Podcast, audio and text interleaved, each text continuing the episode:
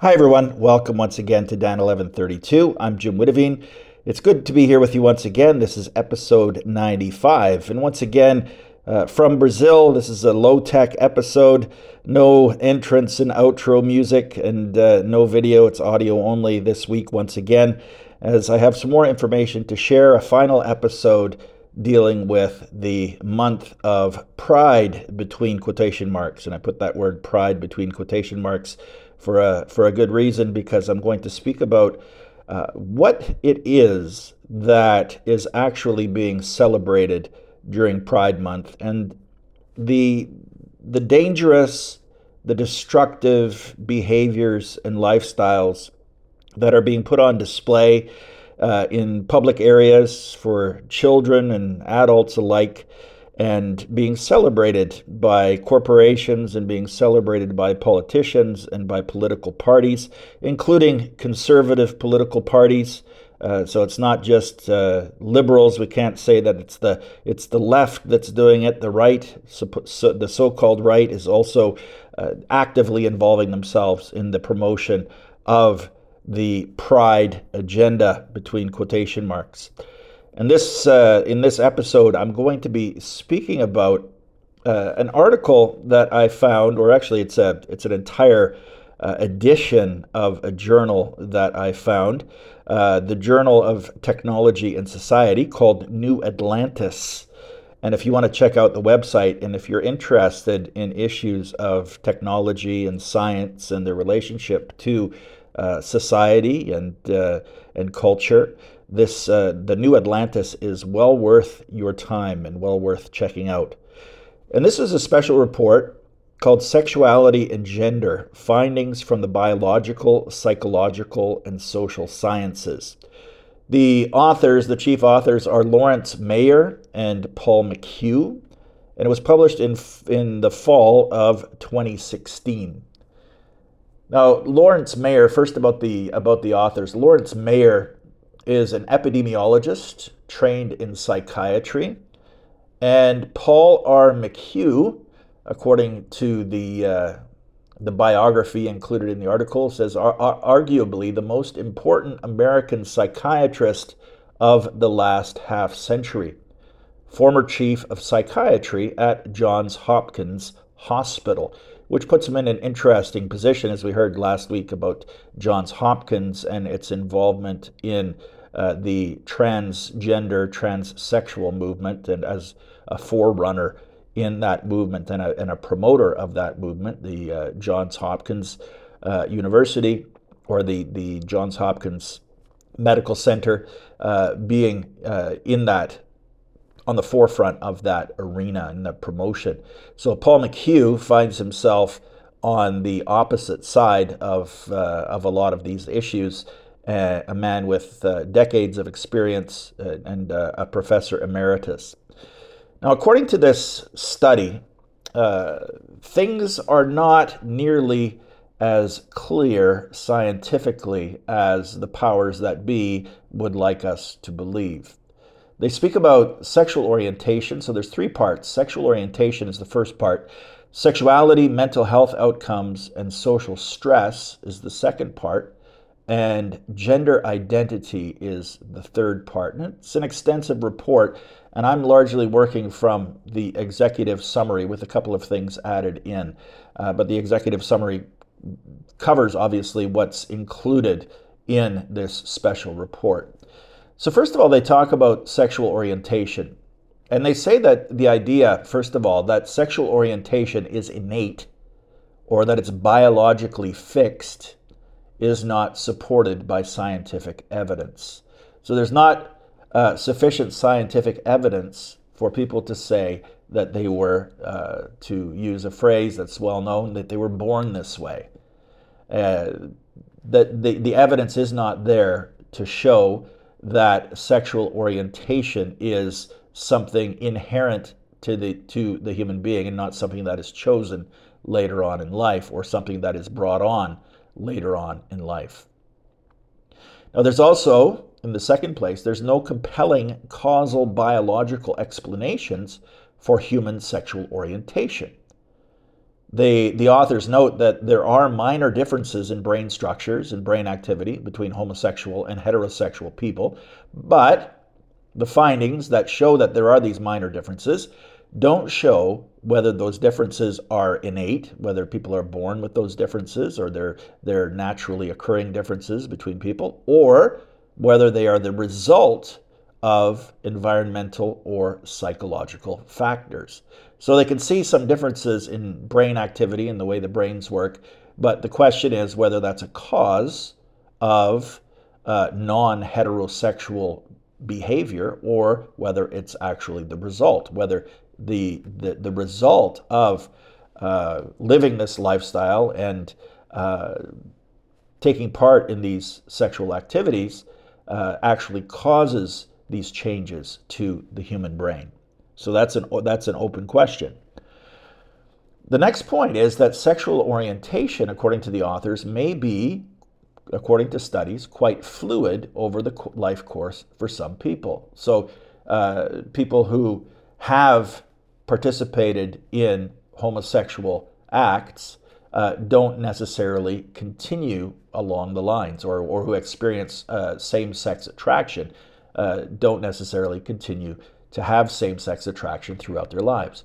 One study, the authors say, estimates that as many as 80% of male adolescents who report same sex attractions no longer do so as adults.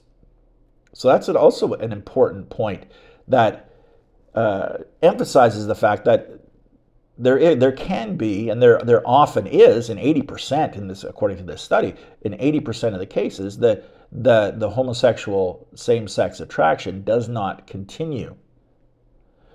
And then compared to heterosexuals, and this point I find is uh, extremely important, non heterosexuals are about two to three times as likely to have experienced childhood sexual abuse. So, two to three times as likely to have experienced childhood sexual abuse. Non heterosexual males are five times more likely to report sexual abuse as the heterosexual population. So, five times as many homosexual or bisexual or, or what have you males are uh, five times as many of them have experienced sexual abuse in comparison to the heterosexual population. And some researchers and, and a lot of the, the research that f- comes up with these findings uh, give reasons and try to uh, continue to uh, support the, the, the, narrative and, and give excuses or, or alternate explanations. But some of the researchers make this, uh, this uh, hypothesis or, or offer this hypothesis that sexual minority individuals uh, interesting phrase, are more likely to be targeted for sexual abuse, as youths who are perceived to be gay, lesbian, or bisexual are more likely to be bullied by their peers. But that's conjecture. It's a hypothesis. There's nothing been proven about that. Another difference is that among homosexuals, there are far higher rates of family dysfunction and according to a 2001 study, 46% of homosexual men and 22% of homosexual women report that they had experienced childhood sexual abuse. Now, this becomes particularly striking when the comparison is made with heterosexual men and heterosexual women. 7% of heterosexual men say report that they experienced childhood sexual abuse, a number that's obviously still uh, ridiculously high and uh, and something that, that needs to concern all of us. And 1% of heterosexual women have reported childhood sexual abuse. So just, just look at those numbers again 46% of homosexual men reporting uh, childhood sexual abuse in comparison with 7% of heterosexual men, 22% of homosexual women in comparison with 1% of heterosexual women. Those differences are very large. And I believe it seems to me that those differences are very important when it comes to outcomes in people's lives.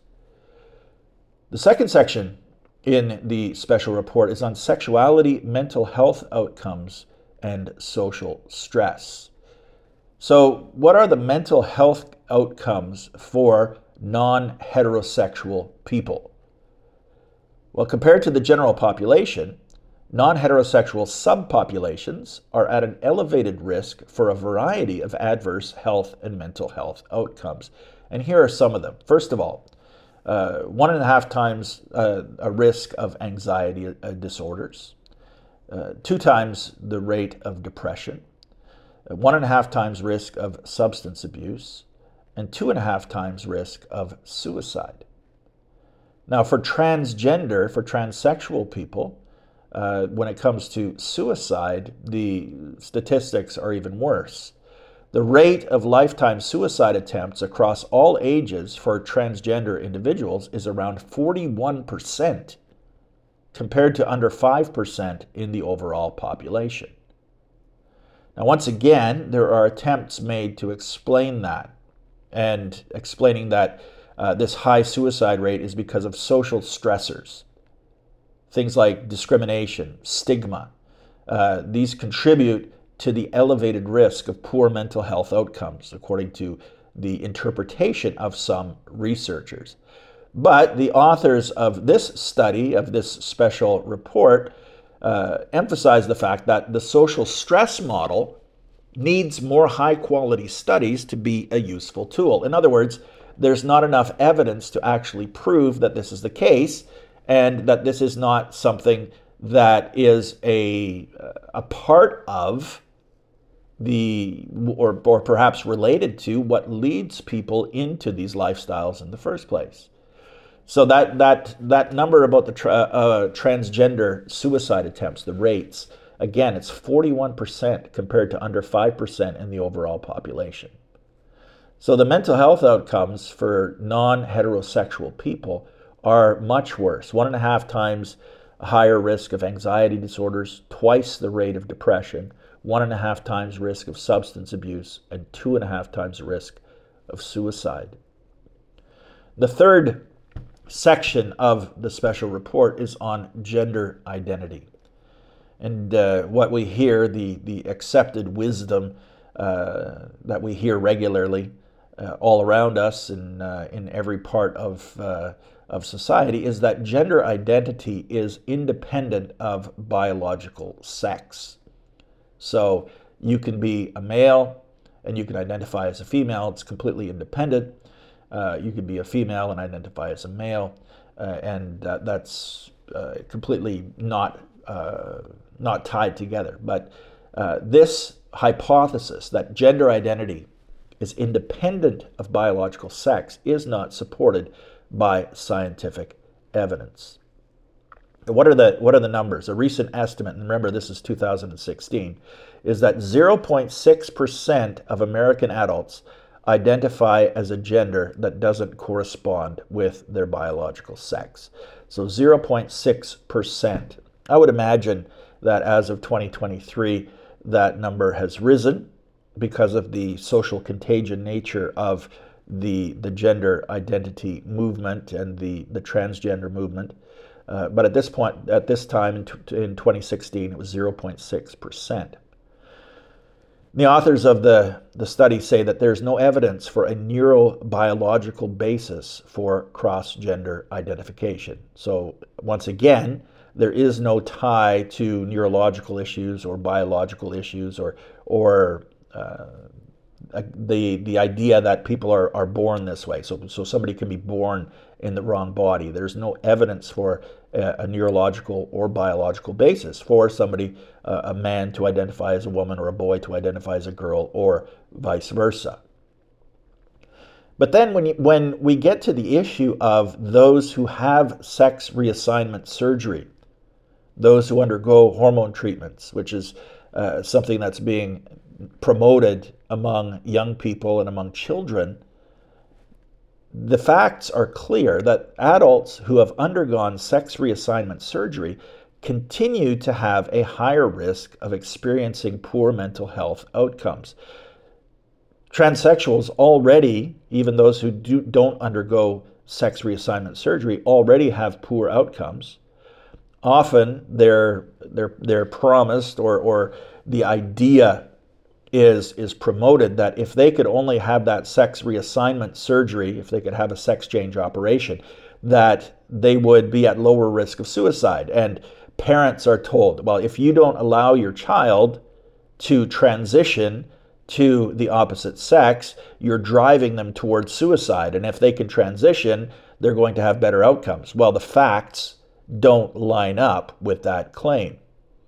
Sex reassigned individuals, people who have had sex change operations, are five times as likely to commit suicide. So 500% increase in suicide or, or uh, in suicide rates, uh, or to attempt to commit suicide. They are 19 times as likely to die by suicide. 19 times as likely to die uh, uh, as likely to die by suicide than uh, people who have not had the sex change surgery. So the the the statistics uh, absolutely and and strongly uh, negate or, or or deny the reality that sex change operations can in, improve mental health outcomes among those who suffer from gender dysphoria. It doesn't help, and in fact, it may even make it worse. And regarding children, and the the idea that children can knowingly and knowledgeably consent to sex reassignment or uh, sex change surgery or hormone treatments to uh, change their sex only a minority of children who experience cross gender identification, so uh, boys who identify or believe that they identify as girls, girls who believe they identify as boys, only a minority of them will continue to do so into adolescence or adulthood. So, in other words, it's often it's a phase that some children go through identifying themselves, girls identifying themselves as boys, boys identifying themselves as girls. Which means that the pressure to have them change their sex because of improved outcomes, supposed improved outcomes in the future, is completely bogus. There's no evidence for it. And so the conclusion of the authors of the study is that there is no evidence that all children who express gender atypical thoughts or behavior should be encouraged to become transgender. Perhaps they need counseling. Perhaps they need to have uh, some kind of intervention done in their lives because obviously there's according to the other statistics there's a high chance that they have been abused whether sexually or physically or emotionally or they come from a dysfunctional family. They, they had uh, absent parents or parents uh, who did not uh, or are not doing what they should be doing as parents, and in fact are placing their children in harm's way by the way that they're raising them. So there's no evidence that these children should be encouraged to become transgender. So that's that's what we're hearing this month in this Pride month that we need to encourage these kinds of things. We need to encourage this kind of lifestyle choice. We need to encourage uh, pride in these non majority sexual orientations. And I wanted to conclude by taking a look at an article uh, written a number of years ago by Dr. Timothy J. Dailey from the Family Research Council on the negative health effects of homosexuality. So, what is actually being encouraged? And what is there to take pride in? Well, first of all, instability and promiscuity typically characterize homosexual relationships. According to the Centers for Disease Control and Prevention, from 1994 to 1997, uh, the proportion of homosexuals reporting to have engaged in uh, risky, between quotation marks, sexual behaviors has increased, uh, and the use of, uh, uh, how shall I put this without getting into too much detail, uh, the use of protective measures declined uh, the proportion of men reporting to have multiple sex partners and unprotected sex increased from 23.6 to 33 percent. Uh, going through the list here, a lot of the statistics have to do with HIV and AIDS. Uh, in a study of uh, 2,583 uh, older homosexuals published in the Journal of, Journal of Sex Research, uh, the study found that only 2.7% of older homosexuals claimed to have had sex with one partner only. The most common response, given by 21.6% of the respondents, was of having 101 to 500 lifetime sex partners.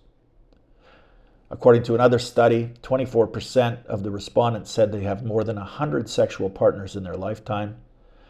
Several respondents suggested including a category of those who have had more than a thousand sexual partners. Another study, study says that few homosexual relationships last longer than two years, with many men reporting hundreds of lifetime partners. And even among those uh, in those homosexual relationships in which the partners consider themselves to be in a committed relationship, committed doesn't really mean the same thing as committed in a uh, normal heterosexual marriage. In a study of uh, 156 men in homosexual relationships, only seven couples have a total, ex- totally exclusive sexual relationship. These men have all been together for less than five years. Also, the average male homosexual live in relationship lasts between two and three years. So the, this this sheds a different light on the demand for uh, recognition of homosexual marriage as well, and what that actually signified. Because was it a fact that homosexuals wanted to be allowed to marry in the same way as heterosexual couples? Is this a widespread desire among homosexuals? When you think about the astonishing rates of promiscuity, it hardly seems so.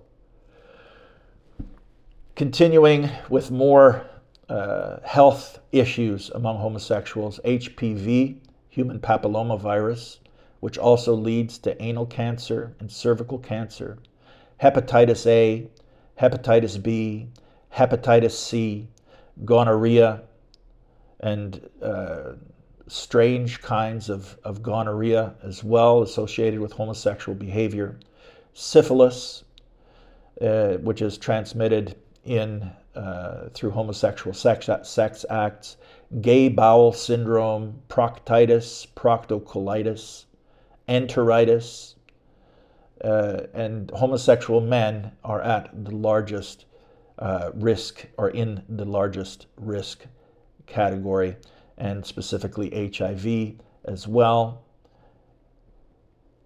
More on the list is uh, things like anal cancer, other cancer risks, compulsive behaviors, so such as uh, abusing alcohol, suffering from other compulsive behaviors, difficulties with other aspects of life. And then the rates of violence within homosexual relationships, which, which are also uh, much higher than they are among heterosexuals. Interestingly, and this is not something that you'll hear uh, broadcast far and wide in the uh, uh, support, because it doesn't support the dominant narrative. Uh, the an interesting fact and an important one is that married women in traditional families experience the lowest rate of violence compared with women in other types of relationships. Homosexual and lesbian relationships are far more violent than our traditional married households. The incidence of domestic violence among gay men is nearly double than that than the incidence of domestic violence in the heterosexual population and slightly more than half of lesbian respondents to a survey reported that they had been abused by a female partner. And the most frequently indicated forms of abuse were verbal, emotional, psychological abuse, and combined physical and psychological abuse. And this, this article also speaks to the high incidence of mental health problems among homosexuals and lesbians. A national survey of lesbians found that 75% of the respondents in a large survey had uh, undergone counseling of some sort, many for treatment of long term depression or sadness. Uh, 37% had been physically abused. 32% had been raped or sexually attacked. 19% had been involved in incestuous relationships while growing up. 21% had thoughts of suicide, sometimes or often, and 18% had actually tried to kill themselves. So there's a very strong correlation between suicide and suicide attempts and homosexuality. A study of 1,007 individuals found that those classified as gay, lesbian, or bisexual were significantly more likely to have had mental health problems. And uh, there's also a caution in that study against speculations, which I mentioned earlier, that uh, the view that widespread prejudice against homosexual people causes them to be unhappy or worse, to be mentally ill. So, that again, that's a commonly heard uh, explanation for these Uh, worse outcomes, mental health outcomes for homosexuals, but it's far from being proven. And finally, reduced lifespan. A study published in the International Journal of Epidemiology on the mortality rates of homosexuals concluded that they have a significantly reduced life, life expectancy. In a major Canadian center, life expectancy at, at age 20 for gay and bisexual men is 8 to 20 years less than for all men. If the same pattern of mortality were to continue, we estimate that nearly half of gay and bisexual men currently aged 20 years will not reach their 65th birthday. Under even the most liberal assumptions, gay and bisexual men in this urban center are now experiencing a life expectancy similar to that experienced by all men in Canada in the year 1871. So this is these are just some of the, the results of homosexual lifestyles and homosexual behavior, and universally negative and destructive, damaging mentally, physically, and not to mention spiritually. And this is what the nations are being encouraged and urged to celebrate. And people who engage in these practices are being uh, urged to celebrate them and to have pride in who they are. If this were any other kind of activity, you just have to think of uh, things like obesity. Well, even obesity is uh, uh, being uh, addressed in a woke and politically correct way today, but, but things like smoking, behaviors like smoking, which are actively discouraged and, uh, and, and smokers being vilified because of the damage that's done physically to them. The same is not being done for homosexuals and for, homo- for those who engage in homosexual practices, clearly, which has far worse results than any other kind of lifestyle decision or lifestyle choice that people make. So we need to ask why is that? And why is it that these kinds of results and these kinds of studies are swept under the rug or why they're uh, given explanations, well, the higher suicide rates are because of bullying and because of uh, a lack of acceptance in society, et cetera, et cetera, when there's no proof for that. In fact, there's evidence that mitigates against that. Why is it that pride is being placed in such a destructive and such a damaging way of life? And why is it being promoted? And why is it being promoted in schools? Why is aberrant sexual behavior being actively promoted in Canadian schools where material, disgusting material published by Planned Parenthood, for example, has been supposedly mistakenly handed out in uh, Canadian elementary schools? Why is that? And why is the agenda in the mainstream not being challenged, but in fact being celebrated?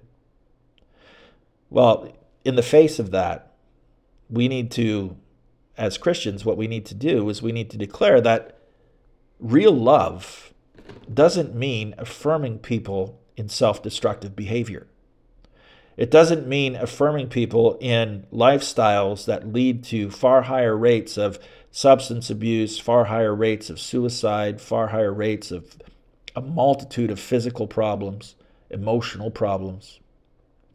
So, showing love to those who are caught and trapped in these kinds of lifestyles, which obviously, when you look at the, the numbers, and, uh, and especially when it comes to the numbers of sexual partners that, that particularly male homosexuals have, that there is a huge addiction, compulsion uh, aspect to this kind of behavior.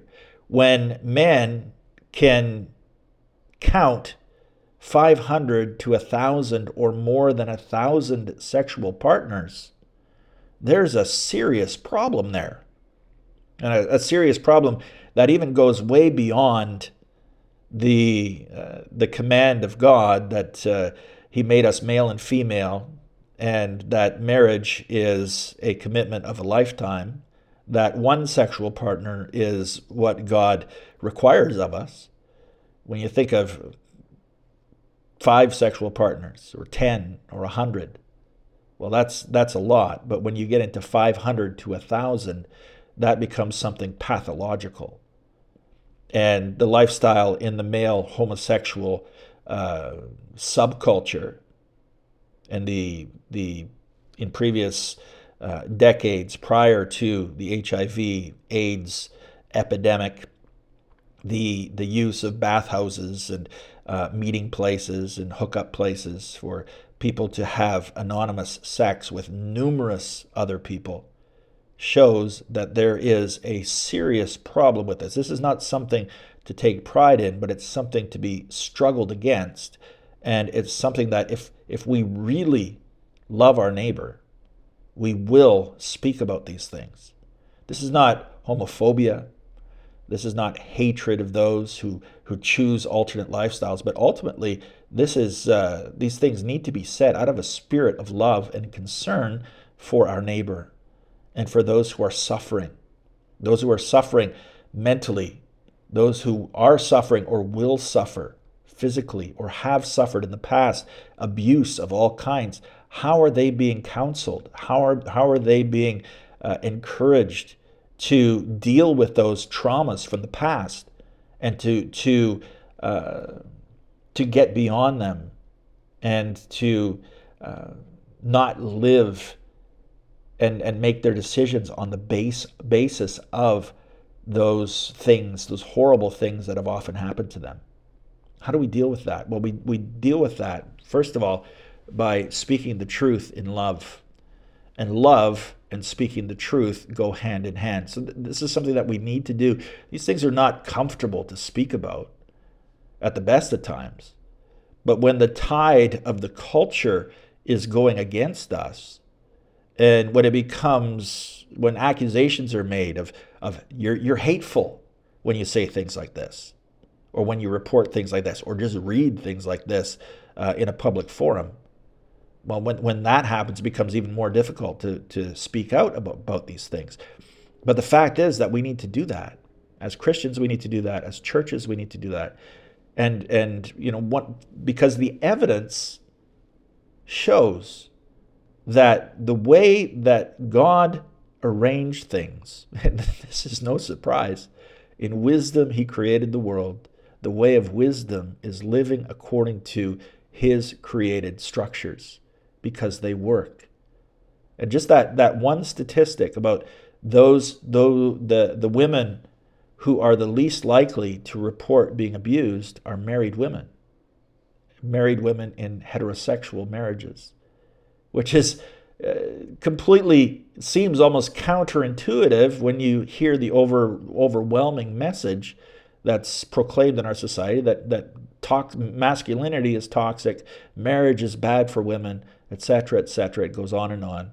The fact remains that God's way works. So, what do we need to do? Well, we need to make sure that we don't get sucked in to believing that it's loving to accept these things, which so often is the case as, as Christians are are manipulated into saying, well, if you don't approve or if you don't grant your approval or somehow allow for uh, homosexuality in the church and uh, liberalize the, the teaching of the church on these issues, that you're hateful and you're not accepting and you're not loving your neighbor. Well, loving your neighbor, once again, means telling the truth, especially when somebody is, is on the edge of a cliff and about to jump off. And that's what they want to do.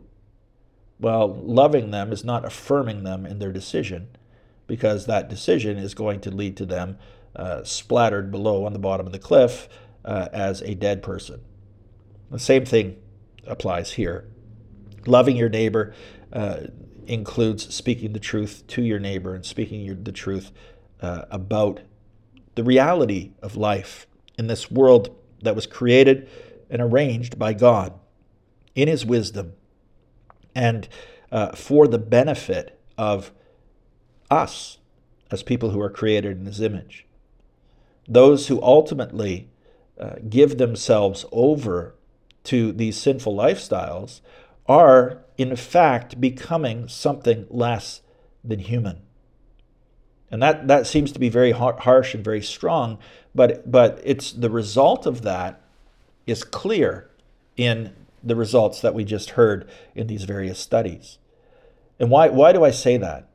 Well, it's because God created us in his image. Male and female, he created us and he gave us a mandate. And he gave us that mandate to, to fulfill. Now, ultimately, because of the fall into sin, there's so many ways in which we don't fulfill that mandate as we should. And what we need is Christ. We need to be united to Christ by faith, and that's that's the gospel message. The gospel message is that not only that salvation is found in Christ, but a renewal of our life is found in Christ and the ability to live and to grow as the image of God. And that is what it truly means to be human. And to choose to reject God's created ordinances is to choose to live in a way that isn't befitting to human beings created in God's image to reflect Him, to reflect His love, to reflect His commitment, uh, to reflect what He has done and, and uh, what he continues to do and what he, what he will continue to do. And so, our calling as Christians is, again, as I said, to repeat it, to speak the truth in love and to be active in our communities, to also share that, especially, and this is central, to share the gospel, the good news of Jesus Christ. Where is our identity found? We don't choose our identity. Our identity is given to us by God. And so we, first of all, need to find our identity in Christ and encourage other people to find their identity in Christ as well. And that is where real fulfillment is to be found. Not in pride, not in Pride Month, uh, not in the rainbow flag, but in the real rainbow, the rainbow that God put in the heavens uh, as a remembrance of the promise that he made to creation. So that's all for this episode, and that's all for this uh, series of episodes dealing with Pride Month. If you did find it helpful, please do pass it on. Pass on the link to the uh, the channel on on Anchor to the podcast, or Apple Podcasts, or Spotify, or wherever you find your podcast. Once again, this is only uh, this is an audio only episode uh, for this time, and for the next couple of weeks, it'll probably be the same thing until I return to Canada and have my uh, all my equipment back again, and uh, until I'm able to do that and produce Rumble videos as well. So until next time, may God bless you. May God help us all. When we deal with these challenging issues in our society, help us all to be, first of all, people who know Him and to be people who know His Word and who know uh, how He would have us live. And knowing that, knowing Him, and really truly knowing Him, be people who stand firm and take action.